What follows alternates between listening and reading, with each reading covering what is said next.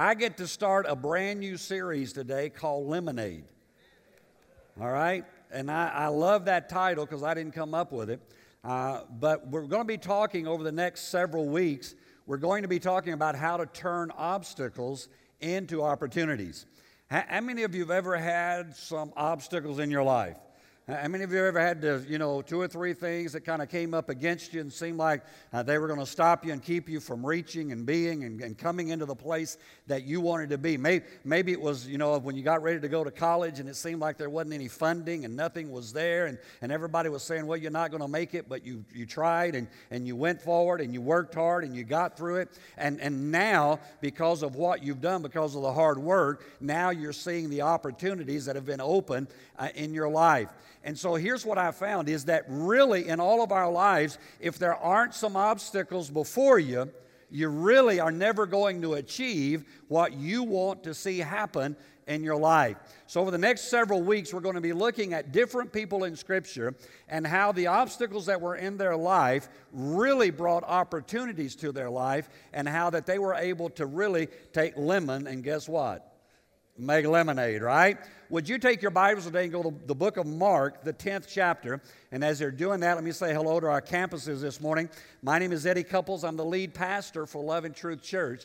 And I am grateful today to be able to greet you and to come before you and to let you know that God is doing great things through Love and Truth Church. And I'm glad that you're part of it. So let's get ready to hear what God's going to speak to us today. The book of Mark, the 10th chapter, uh, there's a story in there that I just love. I, I think it's a great story, and I want to read it to you. Would you look there in the 46th verse, uh, if you've got your Bible or whatever you got the Word of God downloaded on? Uh, and beginning verse 46 says, Then they came to Jericho as Jesus and his disciples, together with a large crowd, were leaving the city. A blind man, Bartimaeus, which means son of Timaeus, was sitting by the roadside begging. When he heard that it was Jesus of Nazareth, he began to shout, Jesus, son of David, have mercy on me. Many rebuked him and told him to be quiet. I love this next statement though. But he shouted all the more, Son of David, have mercy on me. Jesus stopped and said, Call him. So they called to the blind man, Cheer up, on your feet. He's calling you. Throwing his cloak aside, he jumped to his feet and came to Jesus. Now, watch verse 51. What do you want me to do for you? Jesus asked him. The blind man said, Rabbi, I want to see. Go, said Jesus, your faith has healed you. Immediately he received his sight and followed Jesus along the road. Now, here's what I want to talk about today. I want to talk about what a blind man sees. Think about it. What a blind man sees. I, I, how many of you have ever heard of Helen Keller? I, would assume that's a pretty well known name. Uh, who was born uh, healthy. Everything was fine with her until she was 18 months old, and then she developed what some think was uh, some type of a high fever uh, that literally produced deafness and blindness in this child. And when you begin to study her life, her life is interesting. It's, it's one of those classic uh, obstacle overcoming and making opportunity out of it. And how that, that she literally uh, was able, even, even though she was blind, even though she was deaf, uh, she, she made such great strides. I mean, her, her life is unbelievable uh, when you get to reading about all the things she accomplished as a blind, deaf woman. But I came across a statement that I just love, and, and I, am just going to read it to you. I didn't have it in my notes, but here's what, it, here's what she said Security is mostly a superstition, it does not exist in nature, nor do the children of men as a whole experience it. Avoiding danger is no safer in the long run than outright exposure. Life is either a daring adventure or nothing. That's a blind person saying that. That's a deaf person saying that. Saying to those of us who have our, our, all of our senses that, hey, you might be living a little bit too cautiously. I mean, as I was preparing for this, it got me so excited I started looking at Harleys again. I just said, shoot, Let's go look at motorcycles again. I, I mean, there, there's this whole aspect that we miss out on uh, that, that so often in our lives, it, it's like we're blinded, we're, that things happening around us and we don't know where to, where to turn, we don't know what to do, and it's like we can't see where we're supposed to go. And, and our natural inclination is to recoil inward and to go hide in the corner and, and kind of say, well, uh, you know, maybe somebody will come along, pick me up, and get me out of this mess that I'm in. M- maybe you feel defeated by something that's happening in your life and, and, and you don't see any way out. And it's kind of like, man, the, the, the whole world is closing in on me and I don't know what to do and I can't see that there's a way out of this. It's like I'm blinded by this. Well, I want to tell you, there's a way out. But what you've got to do is you've got to see in the midst of your blinded condition what it is that God wants to do. Now, this, this is an interesting story that I just read to you uh, out of the book of Mark there. The, when, when you begin to study the whole ramifications of this story, you'll, you'll find some interesting, interesting things here. Number one is this, is that this was going to be the last time that Jesus ever went through Jericho. He was going to come back. After this, he was going to go to the crucifixion. Uh, he was going to die on a cross, and then he was going to raise again, and he was going to go into the heavenlies. He was never going to come back through Jericho again. And, and so that day, there's this crowd that gathers. They don't know that. They don't know it's his last day, but they hear that this rabbi who's been healing people, been performing miracles, all kind of great things have been happening. They hear that he's coming, and, uh, and so they start gathering. And there are throngs of people coming from all the villages around because they hear Jesus is coming and they're following him and they're, they're there. And, and all of a sudden, this guy named Bartimaeus that I read to you about uh, hears, and, and he hears that Jesus is coming. But, but what's interesting here is that, that he knows that Jesus is a healer. He knows that Jesus is the one who is able to do that. But in this moment, he has to make a decision. Now, now let me explain something to you. Here's the decision that he has to make a crowd means more money. No, you missed it. He makes his living by the amount of people that go by him. He is sitting there every day begging for alms, and people are giving to him because he is blind and they know who he is. On this day, he has a choice to make. He hears the crowd coming, and he knows that more people mean more money, and I'm going to be able to live better because more people are here. And you know what? What most of us would have done that day is say, man, oh man, let's milk this crowd. Let's work this today because this is going to be the biggest crowd that's been here since the last big thing that came through town, and I don't know when it's going to come again. And I tell you what, I'm going to, you know, I'm going to look as pitiful as I can. I'm going to holler as loud as I can. I'm going to ask for people to give me money. I am going to get, man, today is going to be the day. He could have played it safe which Helen Keller says there's no reality in that. Or he can make a choice to say, you know what? I am not going to settle for what is safe and what is secure. Today, I'm going to believe that my life is going to be radically changed because I am not going to ask all these people for help. I'm going to ask Jesus for help. And all of a sudden, the blind man sees things that nobody else is seeing.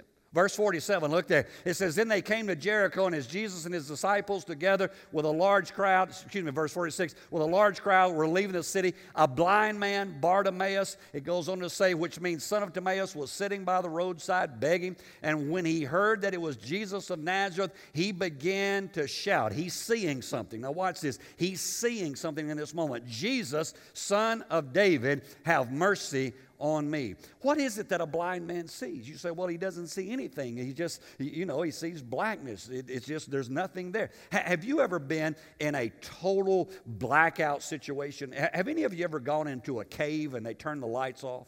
I, I went into a cave one time and I swore I'd never go again. All right? Uh, because they dropped me down into a pit uh, and it wasn't the going down that was the problem. It was the coming back up. It's easy, I've learned this, it's easy to rappel down. It's something else to pull your body weight straight up without anything to hold on to. All right?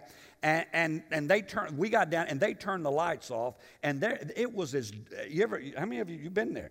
It feels like that darkness is pressing in on you. I mean, it feels like you can literally reach out and touch darkness. Now, that is what this man has lived with his entire life, and yet in the moment, he begins to see something.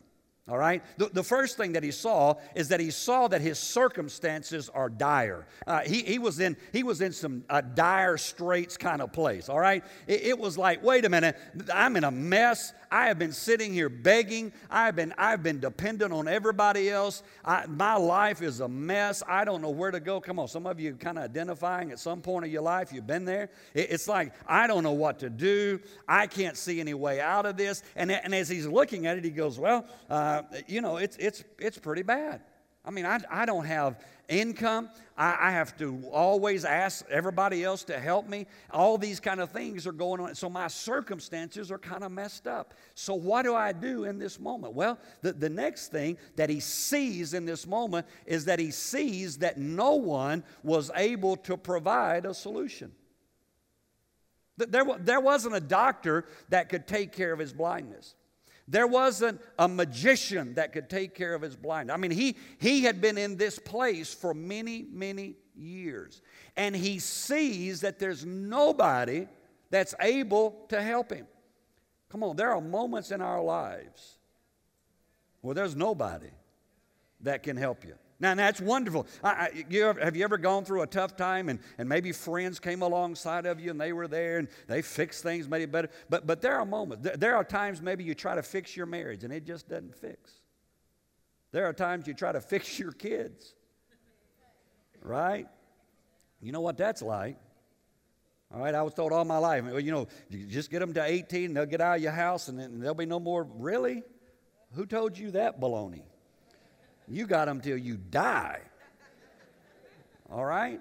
And, and, there are moments, and as they get older, there are those moments that you, you try to fix them, you try to get things right for them, you try to make things, and, and it's just, and the, the, there's all these things that, that it's like nobody can provide an answer in that moment. And so you, you begin to see that and you say, wait a minute, I, I, I look to the left, I look to the right, I look in front, I look behind, there's no help. I've gone to the doctors, I've gone to the lawyers, I've gone to the best professionals that they are, and nobody can fix this situation that I'm in.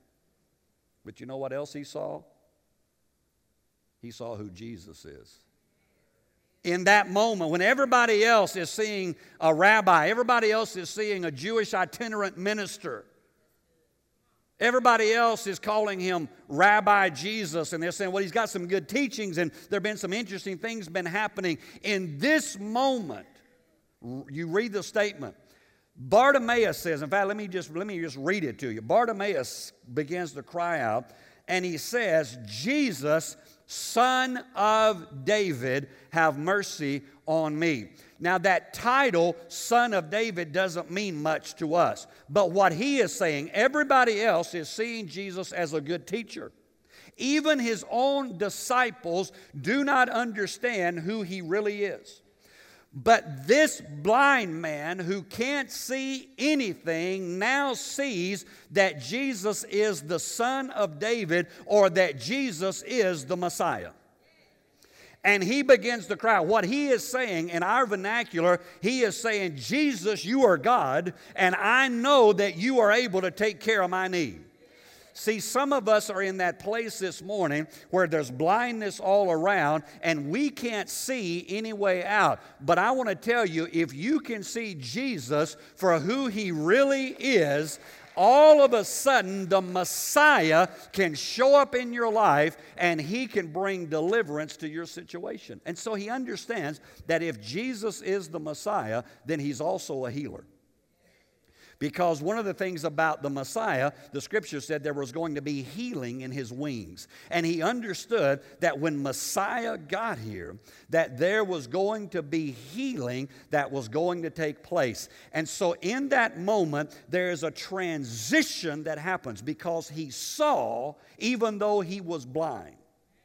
Some of you are in a circumstance today. Some of you are facing some things today, and everybody else around you is telling you it's bleak, it's hopeless, and there's no way out. And it's almost like you have been blinded. But I want to tell you today if you can just see what the blind man saw, if you can just see that Jesus is greater than your biggest problem, that Jesus is more powerful than the most powerful thing that's coming against you, that neither hell nor the angels of darkness nor nothing that's been formed against you is going to prosper, then you can begin to see your life being transformed. But let me say something to you. It's not just seeing it, then you've got to act on what you see. See, it wasn't enough for him just to see, well, I know he's the Messiah and I understand he's a healer, but now something has got to begin to happen. So let's look at what he does. Look in verse 47, uh, if you would. Verse 47 says this When he heard that it was Jesus of Nazareth, he began to shout, Jesus, son of David, have mercy on me. Number one is this he uses the only thing that he has, which is his voice. Some of you need to open up your mouth and begin to use your voice.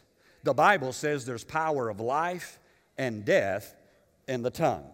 The Word of God lets us know that Jesus came to this earth and that He began to proclaim things. He began to speak things. He began to say things. He said such things as repent or change your mind, for the kingdom of heaven has come. And as He began to say these things, what He spoke created his reality. Oh, you missed it. In your life, what you speak creates your reality. When Jesus said it's not water, but it's wine, everybody is laughing at Jesus. But Jesus has now created his own reality by his words, and in that moment, Water becomes wine because he spoke it into existence. You may not have a lot going for you, but you still got your voice. You may not have a lot around you, but you still can speak what God says about you. And that is, God says, I know the plans I have for you, says the Lord plans to prosper you plans for success and plans for your future. That's what God says about your life. And so, what we've got to do is we got to start using what we've got. I've got my voice. I may not be able to see the first thing, but I can still say, Jesus, Son of David, have mercy on me and come into my life and change what's going on. Woo! I'm preaching and I don't need to be. Look at verse 48. Verse 48, I'm feeling old school this morning. Many rebuked him.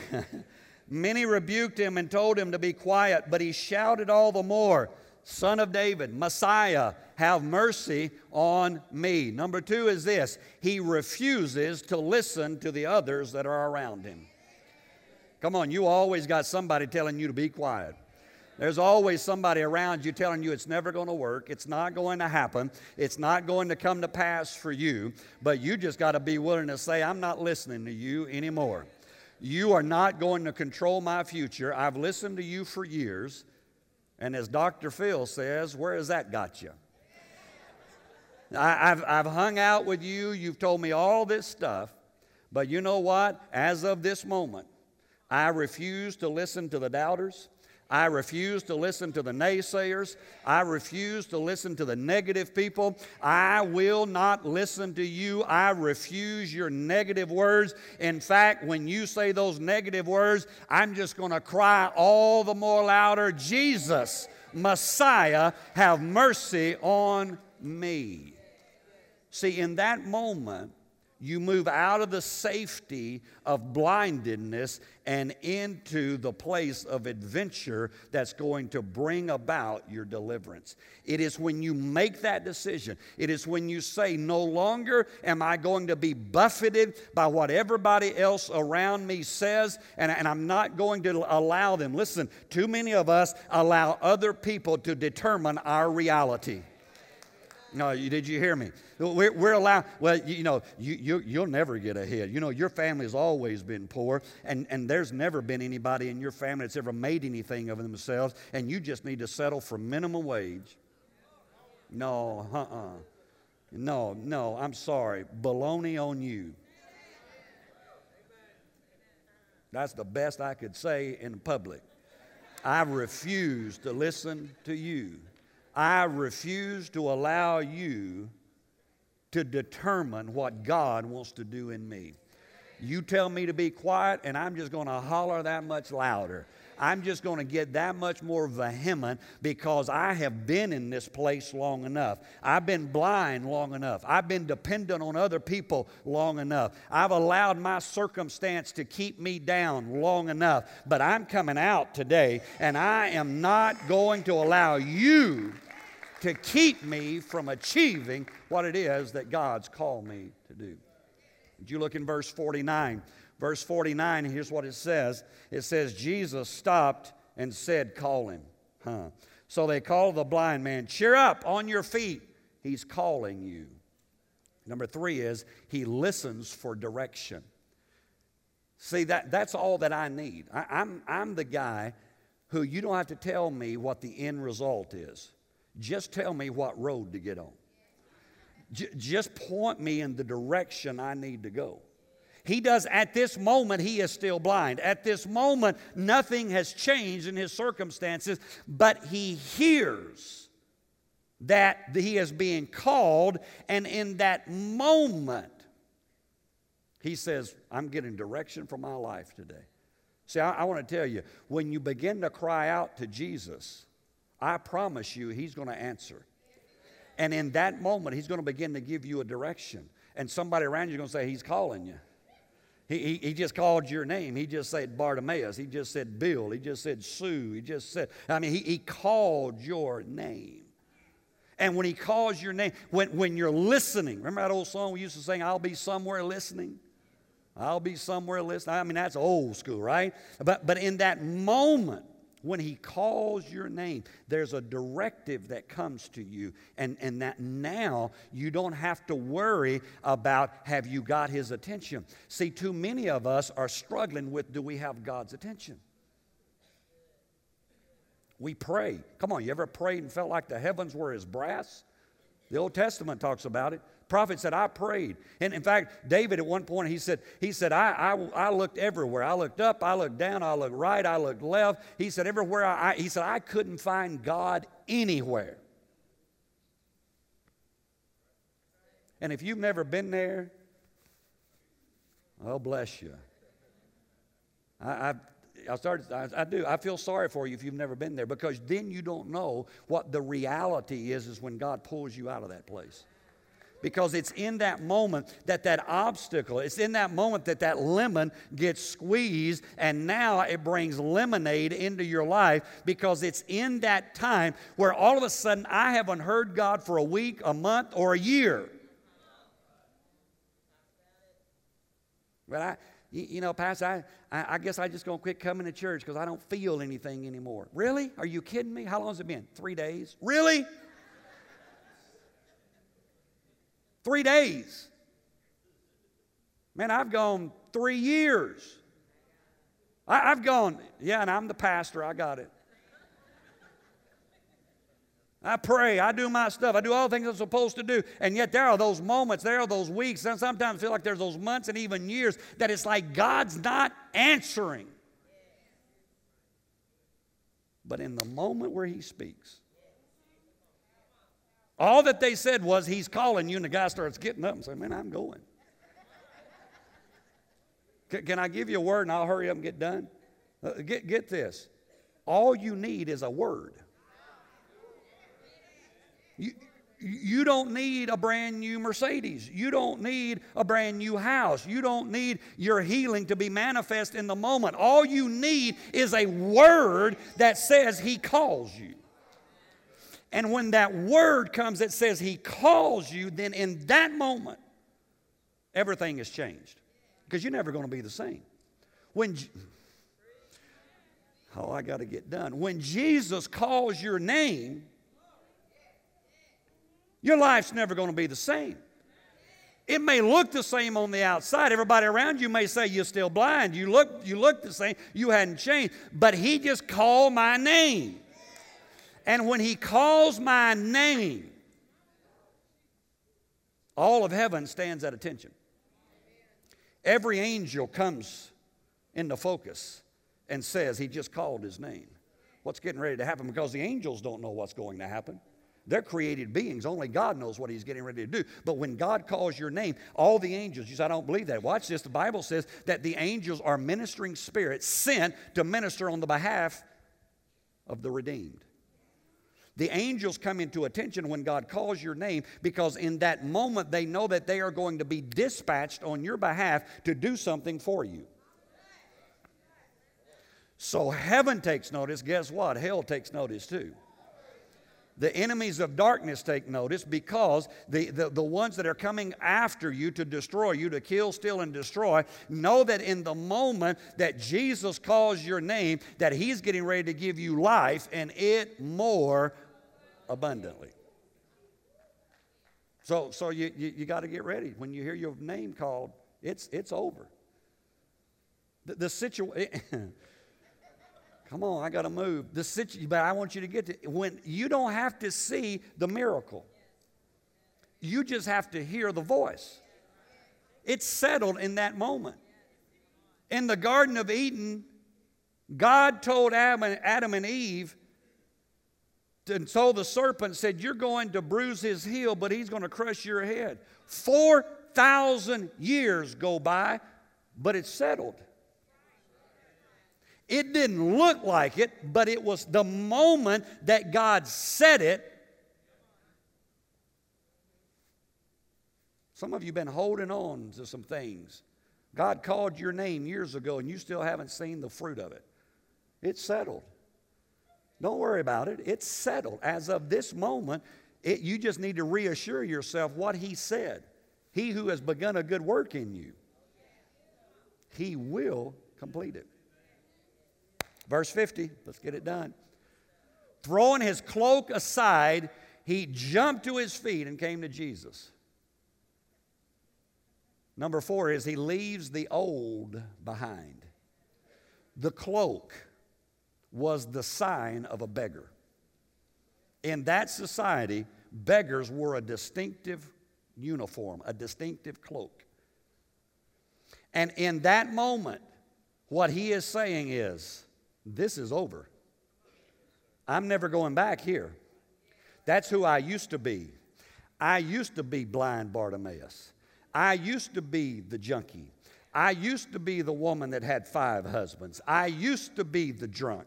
I used to be the guy who was addicted. I used to be the person, but I am not that anymore. And to show you I'm not that, I'm going to take off my old and I'm going to leave it right there.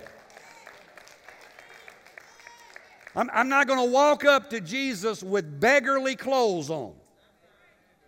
See, you all right? Some of you need to change your mentality. You keep walking up to Jesus. Oh, Jesus, could you? Oh, I'm so, oh, oh, I just beg you. I just plead. You're not a beggar anymore. Come on, lay your coat, lay that begging coat aside. The Bible says that you are an heir and a joint heir with Jesus Christ, and you have the right to command things to come into existence. And the Bible says that when you declare a thing, it is so. Man, I, I sometimes, oh, help me. I, I, I sometimes hear people praying, I want to just smack them. Oh, Lord, could you, would you, please? Oh, God. I mean, have you ever had your kid do you that way? I mean, I know we, sh- we don't, but, you know, Dr. Spock taught us better. But there, there's just those moments you just want to go, bam! Shut up, kid. Now, I'm sure you never did that. I'm sure you never felt that, that you have long suffering. But remember my personality, all right? I didn't say I did it, I said I wanted to, all right? Don't, don't confuse the subject here. Uh, there, there, there, are those moments, I think, when we go to God and, and we, we're begging and we're, we're carrying on, and, and God just saying, Would you just shut up? I didn't tell you to beg. You're not a beggar anymore. Take off the coat of a beggar. Take off the coat of dependence. Take off the coat of allowing everybody else to tell you what your life is supposed to be and how you are supposed to live it, and rise up in the authority of who you are as a child of God that I am an heir and a joint heir with Jesus Christ, and I am never going back to what I used to be. Verse 51, we got a couple more. You ready? Jesus said, What do you want me to do for you? Jesus asked him, and the blind man said, Rabbi, that I might see. Number five is get, get this, you've got to know exactly what you want. If you're the blind man, you've got to know what you want. Now, you, you say, Well, uh, I, I don't know. Listen to me. God deals in specifics.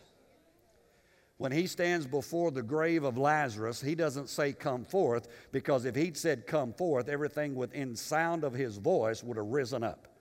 Every dead person, every dead cricket that had ever died, every bird that had ever flown and had died, if it heard him, if he just said, Come forth, they would have come out because he was the resurrection and the life. What does he say? He specifically says, Lazarus, come forth. He had the power.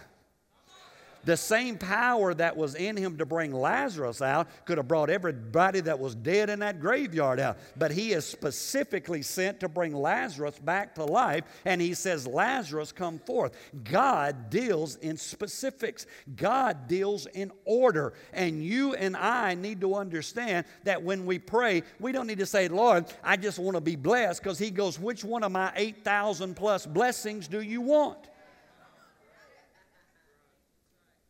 What does this guy do? Now, listen, get this. Everybody knows Bart is blind.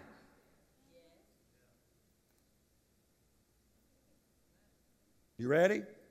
When you're doing this, Peter even picked it up.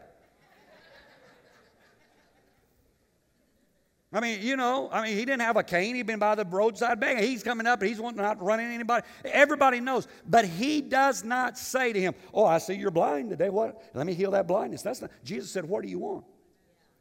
What do you want? What is it that you want in life? I'm asking you this morning, what is it that you want? I just want to live a blessed life. What does that mean? Does that mean you want to be a great soul winner? Does that mean you want to be a great a musician? Does that mean you, you want to be somebody who God uses in business? What does it mean that you want to be blessed and used greatly of God? He is asking you, He is waiting. What is it that you want? And old Bart said, Lord, that I can see. Look in verse 52. Go, said Jesus. Your faith has healed you. Immediately he received his sight and followed Jesus along the road. Here's the sixth thing that happens when you see what nobody else sees, you leave with a new life. You leave with what nobody else gets. Your life is different from that point on. It's, it's never going to be the same for Bartimaeus. His life has now transitioned to the place that he could only dream about. He did not know what was going to happen that day. All that he knew, he got up that morning. Come play, so I'll quit. They'll edit it. He only thing he knew that morning when he got up was that somebody was going to lead him beside the road and he was going to beg all day long. That's all he knew when he got up. There had not been an itinerary posted that said, the Messiah is coming this way today. There wasn't an advance team that went out and said, Yea, I would say unto thee, Jesus, the Messiah, is coming today. Jesus just makes a decision to go to Jericho. Bartimaeus makes a decision to do what he does every day. But in that time, there's two words for time. There's chronos, which is like time that ticks on by like the calendar. There is kairos, that means time where God intervenes. And in that moment, he got up thinking about time. Jesus got up thinking about an appointment. And while Bartimaeus is going one way, to sit by the roadside, Jesus is coming the other way. There are some of you who you just got up today. Some of you were made to get up today. Your mom and daddy said, You're going to church. I don't care if you want to go or not. Some of you, your wife told you, You're going to church. And you, you, you're just living in chronos at this moment. But there's a kairos moment. There's that moment where God steps in. You ever read in the Bible? I'm done. I really am. You ever read in the Bible says, in the fullness of time? Could it be today that somebody in this room, that the fullness of time is getting ready to meet you right where you're at? You've been blinded by everything. Every situation has kept you from achieving what God called you to achieve. But today, Jesus is passing by one more time. And somebody is going to have their miracle and their life's going to be changed. I want you to stand with me all over the house.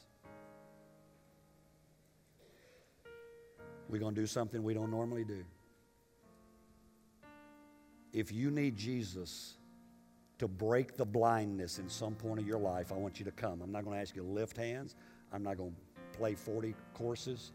If you need Jesus to show up this morning and say, you know what, today's my day. Today is my moment. Maybe you need to be saved today. You need Jesus coming in your life today.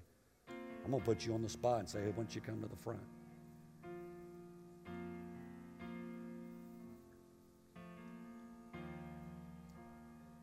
Maybe you got a family situation that you need God to show up in. Maybe you got a sickness in your body you need God to show up in. Could it be that this is the moment that Jesus is passing through Jericho one more time? And right where you're at is right where he's going to be. You got up this morning and just said, Boy, it's kind of a rainy day. Kind of nasty out there. But I'm going to go to church. Not knowing that pastor's going to go crazy. Get all old school. And preach to you about a blind man seeing. Whatever it is that's keeping you. I'm, I'm, the reason I'm talking is because people are still coming. Some of the rest of you still need to come. So I'm just going to wait on you this morning do the Billy Graham, the buses will wait.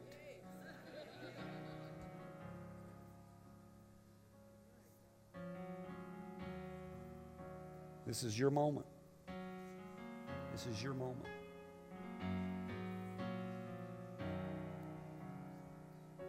I can't settle for what happened yesterday.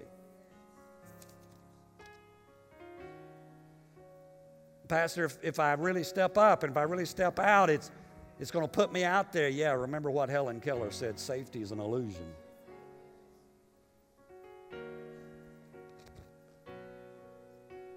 You, you, you might walk a little while and stumble, but the Bible says the righteous falls seven times, but arises again. Something shifting in the atmosphere this morning in this house. There's, there's, there's something happening in this place. That God says, today's your day. This is your moment. It's what he was doing during the worship time this morning. He was saying, This is your moment. This is your time. Get prepared, people. Get ready.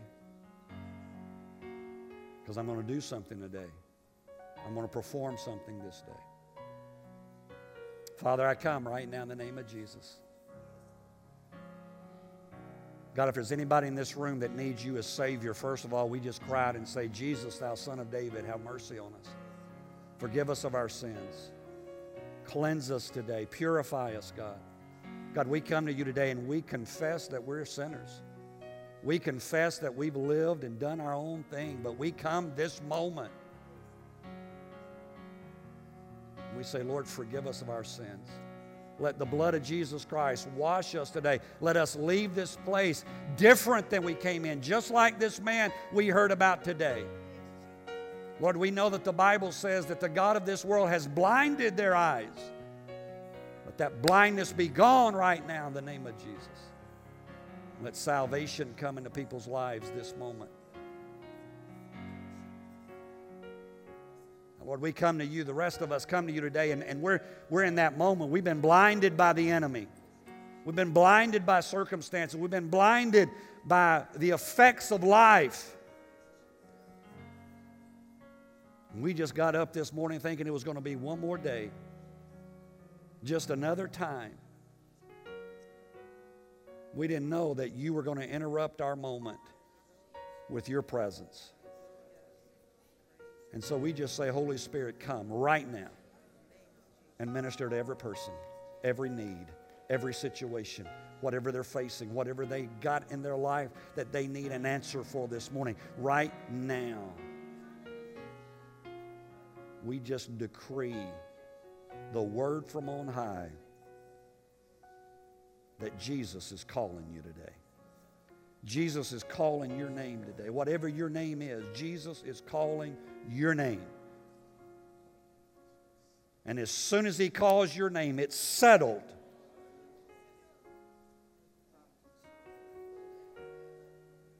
You don't have to beg him, you don't have to plead. All you got to do is say, Lord, that I might see. Come on, just tell him whatever you need right now. Lord, I need a better job. God, I, I want to see physically. I want to see spiritually. Lord, I, I want my body to be. Just, just tell him. In this moment. God, I want my future to be open and bright. I, Lord, I, I want this hurt that's on the inside of me to be healed. I want this brokenness of my past to be over. I want the wounds of yesterday to be gone in the name of Jesus right now. Lord, you're asking us, what do you want? What do you want? So, Lord, we're telling you specifically this is what we want. We want it. And Lord, we believe that as we walk out of this altar area today, that just as Bartimaeus walked out seeing, we believe that there is going to be a transition in our lives from this moment forward.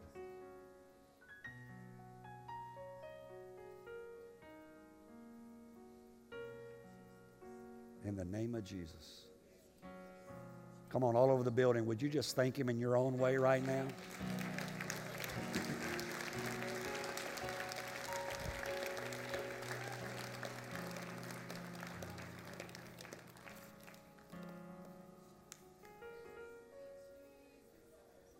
Hallelujah.